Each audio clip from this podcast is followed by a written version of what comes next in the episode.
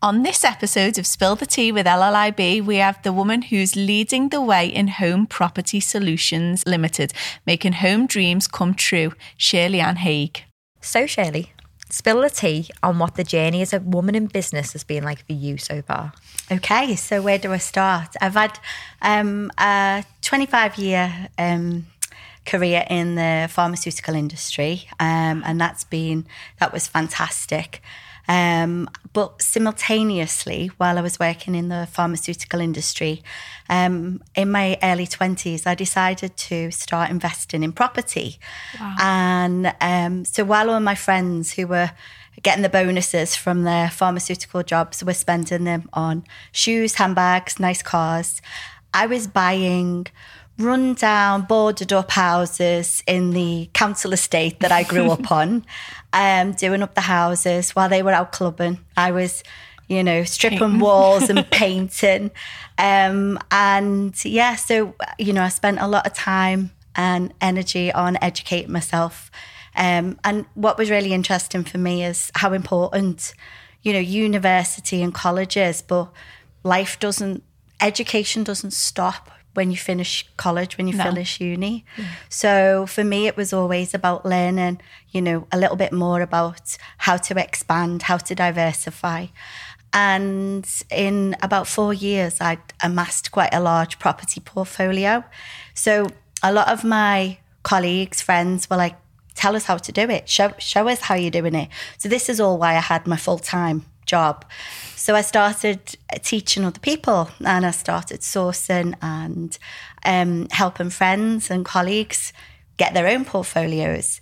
Um, and you know that continued for quite some time. And then i had my family and i thought i can't do three jobs family business yeah, and no, career. one step too far. It was so the, the, i put the um, property side on hold but obviously it was great because because I'd created a nice portfolio, I had a passive income. So it yeah. kind of meant that I could take a step back, mm-hmm. enjoy the family time. And then a couple of years ago, um, I had it all, you know, everything on paper was brilliant, but I went through um, a divorce. I got redundant, made redundant from my successful career, and my kids both got excluded from school which kind of the same yeah. threw a little bit of a spanner in the works. They say good things come in threes. Well, they certainly yeah. did for me.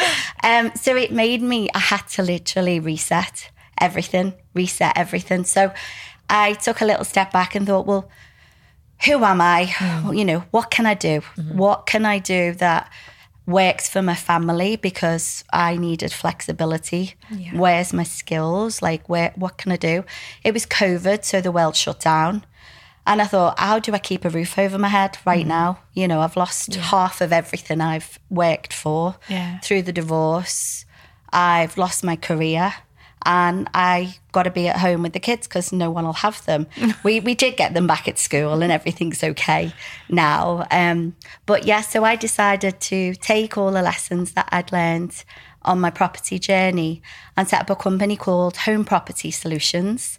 And what I do now is I help investors from all over the UK and Europe invest in affordable long term properties in Liverpool and the surrounding areas. We're all um, such as Knowsley, Cheshire. And basically, I source the properties. I refurb the properties, not on my own this time. I let I have a team now that does it, and I manage the properties. But I work with all the local housing options teams, and you know, um, yeah. So one of my goals is to help reduce homelessness across Merseyside, um, and provide long term affordable housing for tenants because you know there's not enough housing out there. So. Mm that's the the goal and it's all about creating a win-win a win for you know for the investors a win for the council to reduce homelessness and um, a win for the tenants so they get long-term yeah. decent houses. So yeah that's that's what i'm doing now. Wow that's it. That's an incredible journey. So what what made you want to invest? Did you come from this sort of background of seeing family investing in property, or you know, what no. was that initial bit that made you think, yeah, do you know I what? I don't want something. a handbag. Actually, I'm gonna buy that boarded up house. Yeah. So I you know, I had a very happy childhood, but I did grow up on, you know, one of the roughest council estates in Liverpool. Um, so I wasn't used to luxury. That wasn't me. Um, so I was never that person that wanted materialistic things, but I wanted a really good life. I wanted financial freedom. I wanted the ability to retire early, to travel the world. It, that was the drive. That was the goal. Yeah. Um, and it all started. I remember I was, as I say, I was in my early to mid 20s. I was in a conference in work um, down in London and I was watching breakfast TV. And there was this report about a rich family who had decided to leave their children nothing in the will. Right. So, in true BBC style, they had a millionaire on the couch who said, I've only become a millionaire because I want to leave my children everything. There was a millionaire who said, I've become a millionaire, but I don't want my kids to be spoiled, so I'm not leaving them anything. And then there was a lady who said, the most important thing in life is to teach your children financial education. So I'm not, it's not about what you leave them. It's, I'm going to give my kids 20 grand when they're 18 and I'm going to show them how to turn that 20 grand into a million. And I was like, is that even possible? But it, it literally it, it, Lit it a fire. lit a fire inside my belly.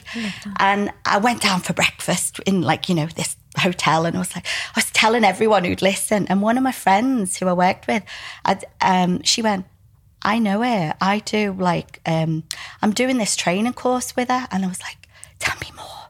So I then embarked. She said, read this book. So if anyone hasn't read it, Rich Dad Poor Dad by Robert Kiyosaki. She said, read this book. She said, I'm part of the Rich Dad Poor Dad Training Academy. So is this lady. She's one of the trainers. I was like, right, get me in front of her. I want to know how to do this.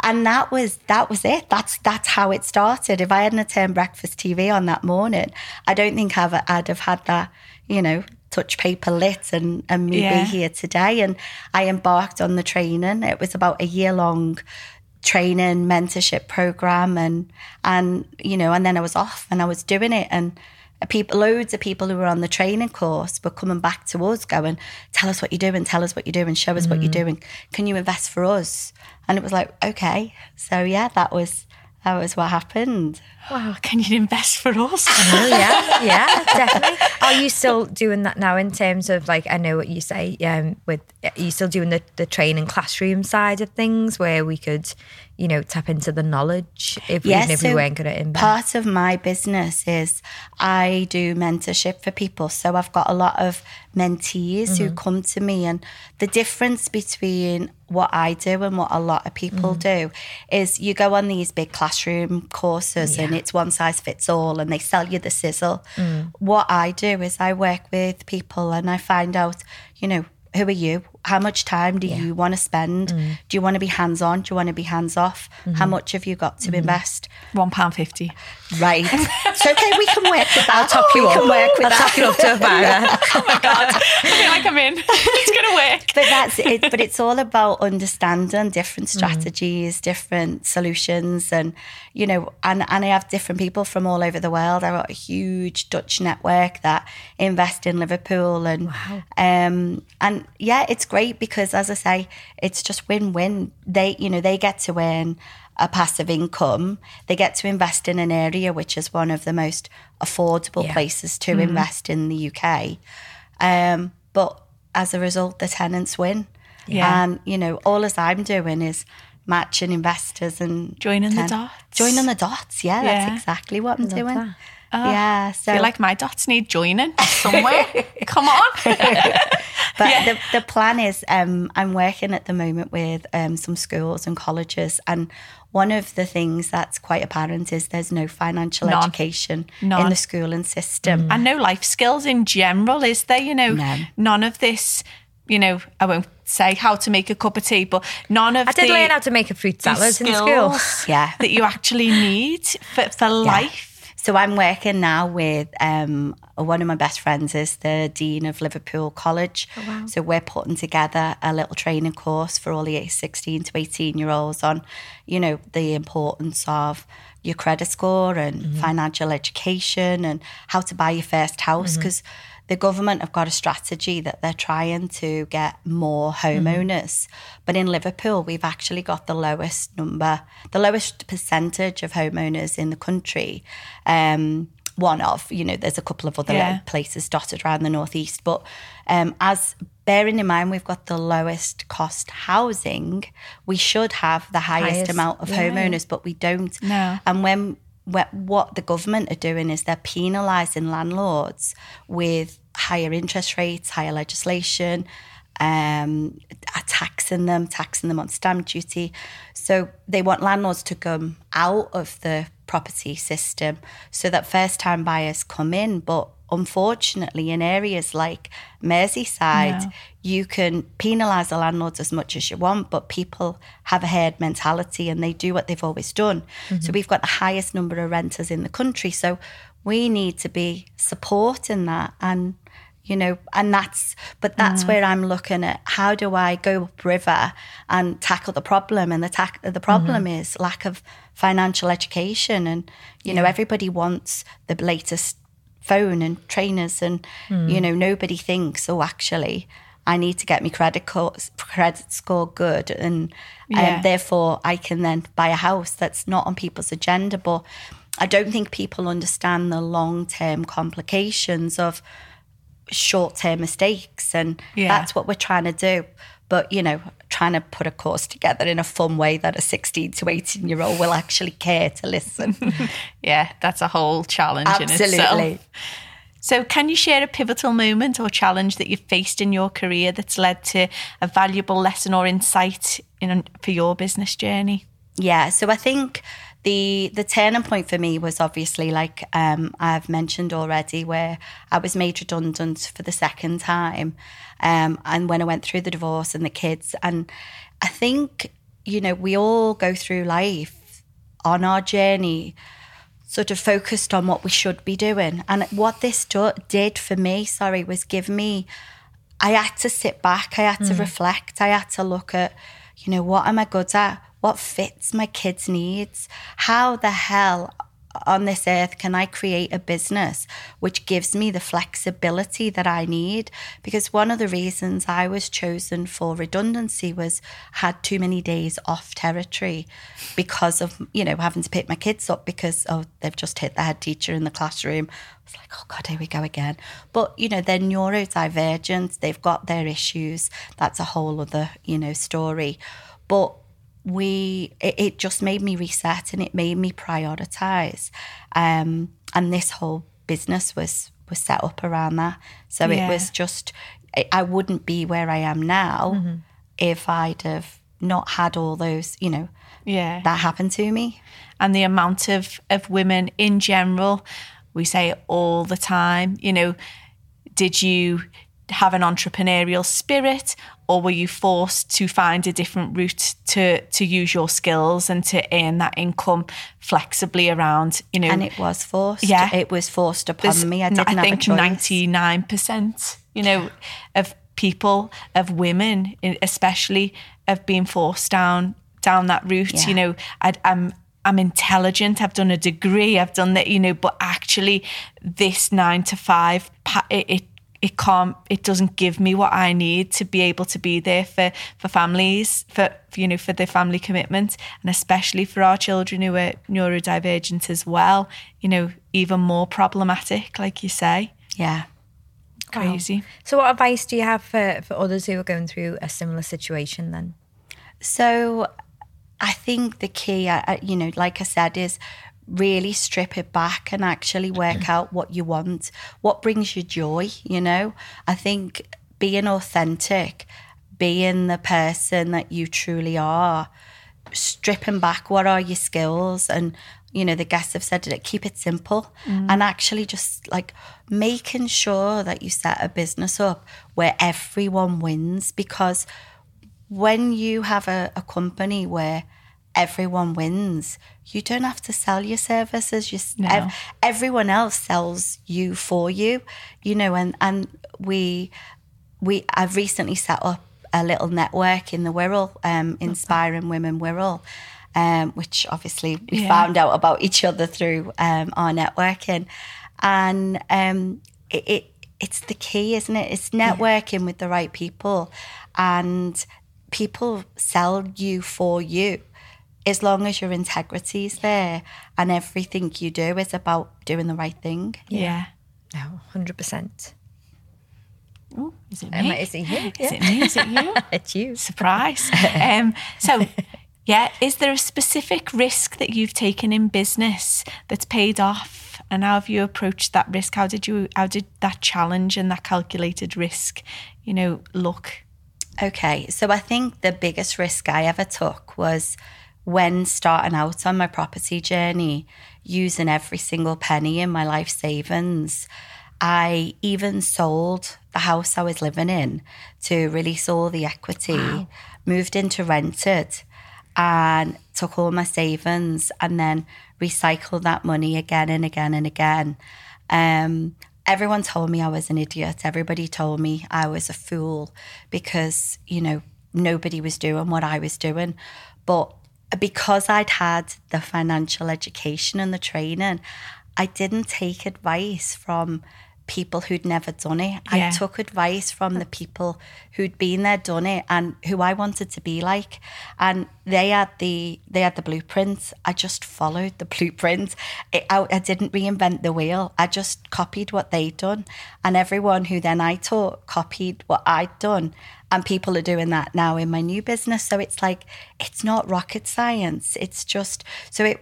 You know, everyone thought it was really risky, but to me, it was a very you know, Yeah. sensible, calculated risk. Mm-hmm. And eventually, once all, you know, the passive income came from the houses, I released the equity from those houses. Mm-hmm. I had the deposit, I bought my own house, and I bought something much bigger and nicer than I ever thought I could have ever afforded in my whole mm-hmm. life from, you know, where I came from. But you know, again, I never overstretched myself because I always, I always have a little bit of backup to make sure the houses are kept, Yeah. you know, well and yeah. I love that. And sometimes other people's fears can hold us back. I love the fact that you said you were watching the people and listening to the people who had done it, who had got that blueprint, and not the people who were actually trying to hold you back and keep you safe, you know, by the fear that they were feeling. So that's absolutely Yeah. incredible. What three tips would you share then within the, the property if someone was looking to get into property? Um, obviously, the first one is to come and find you to Yeah, work yeah. with you. With your one pound obviously, with your one pound fifty. But what advice would you like? I've got a son who's eighteen. He's in the RAF. He's been in the RAF for two years. Um, I'm now encouraging him to buy his first home to then, you know, to do up and then either to sell or to rent out. But I've been told in the past that you know that mightn't be in on certain podcasts, and you know, it's it might be a great you know bit of advice, but I think it is. Um, just this podcast and this episode alone, you know, really backs that up. What advice would you give then to anyone who who maybe has that little inkling of, you know what, this might be for me? Yeah. So I think investing in property is a long game. I think there's so many people out there who want quick. get rich Yeah. quick. Anyone who has a get rich quick attitude, I will tell them straight away this isn't for you. Mm. Go and do something else. This is a long game and you've got to play it long strategically. You anyone who's in there, you know, 16 to 18, get your credit score good. Like there's such a big difference. What I teach people about is the difference between good debt and bad debt, and how even bad debt can be good. So let me give you an example of that. It's really important that you get a credit card as early as possible in life because what you want to do is not max it out, but just spend money on it every month, pay it off. Because that credit history, that credit score shows that you have the ability to Yeah. manage your Yeah. debt. Mm. So, so many parents say to their kids, don't get into debt, mm. don't get into I know I encourage I, I Yeah, do but encourage it's good yeah. debt, and you've got to do it. It's understanding the difference, and when you know the difference between good debt and bad debt is good debt is if you buy something that makes you money. So let's say, for instance, if he's working away. Mm-hmm. And he's like, Well, I don't really want to buy a property because I'm not going to live in it. So it's, Well, buy a buy to let property. Always invest in bricks and mortar. But then that's good debt because you get a loan. And essentially, you're getting someone to pay that mortgage, you know, for Right, you. yeah, yeah. But you've got your money invested in bricks and mortar. you've got that history, you've got that mm. safety net. And, you know, essentially it's giving you a little passive income. So even if you don't want to buy your own property, I what I did was, as I say, I I rented, bought loads of buy to let properties, mm. and then had 10 times more money coming in than I needed for my rent. Mm. But people don't realize that's even a possibility. So, you know, it's not always about going out and buying your first house, it's about investing in bricks and mortar.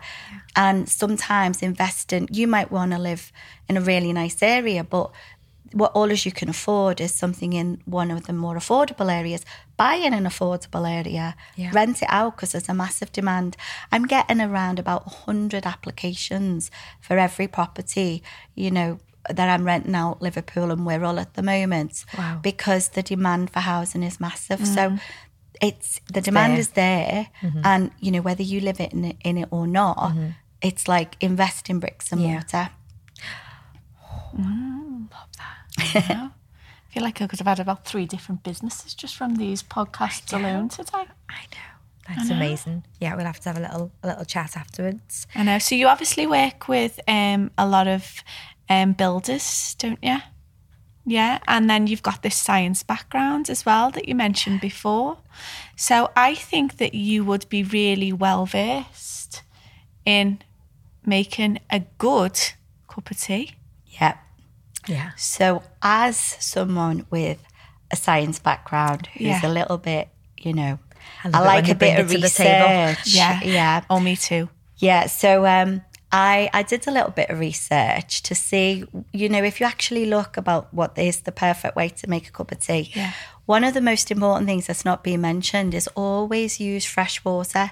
Never reboil a kettle. Ooh. So always empty your kettle out and use fresh water. And it's all about the molecules and the chemicals in the water change. Well, Claire's got this like pump thing. Are you okay to use like the you know the taps that you go like that? Well, you see, the next thing is when you boil the water, the water's got to be at the right temperature. We had a guest that said that as So well. So the temperature is important because the teas have be, the tea bags have been designed to release the tea at a certain temperature. Oh, I love this. So if you use, you know, the little pump things, Yeah. they're good for coffee, but they're not good for tea because the water's never at the right oh, boiling Oh no, point. mine stays. I've got a, a Quooker, is it? And so it stays underneath the sink Yeah. and it stays at the, the temperature. And then when it goes out of water, it fills back up. Yeah. And then it keeps it at that Keeps it. temperature. So you can boil with like your vegetables and stuff like that on with, with the water. Yeah, it's so as really long as it's the right temperature. Um, but I have to say, I'm definitely once the water's hot, pour it into the tea bag, tea in Yeah. the cup, uh, tea bag, and yeah, I take the the tea bag out and then add the milk. So scientifically, why do you do that? What- Scientifically, is because you reduce the temperature of the water by adding the milk in, so the tea can't be released as It's just basic well. osmosis, isn't it's it? Yeah. Literally, it's all about the science. However.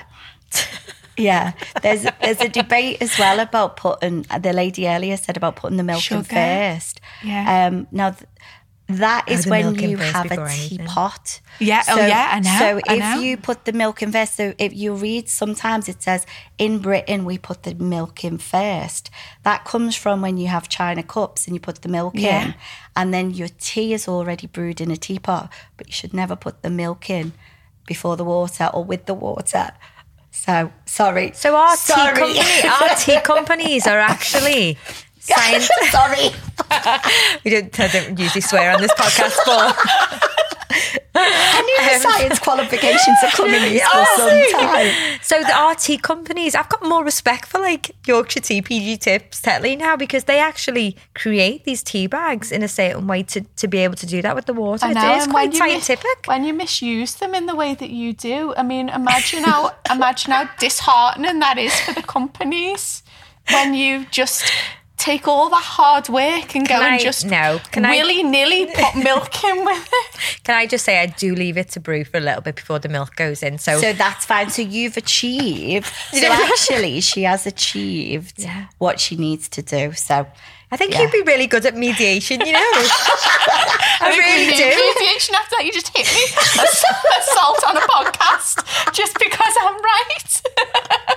Right. I, I did. Um, I did try and make the tea yesterday your way, just to Yeah. see how. So it was a real great guess. experiment it as was well. an experiment, Oh God, but just it just made me feel a little bit unwell. Chill. Let's go and share a proper cup of tea shells I love this. Well, you've been a great guest. for me. Everything you've said, property wise, and obviously cup of tea wise, we are going to take that away. And Yeah. I know a lot of the, know, the viewers, that away. a lot of our, our viewers will there's so many people talking about investing in property Mm-hmm. and i just think having you there on the as an episode to go to is just yeah it's going to really really change change a lot of people's lives i think Yeah, and the tea it's changed your and life, the tea definitely thank you so much Thank, Thank you. you for having me.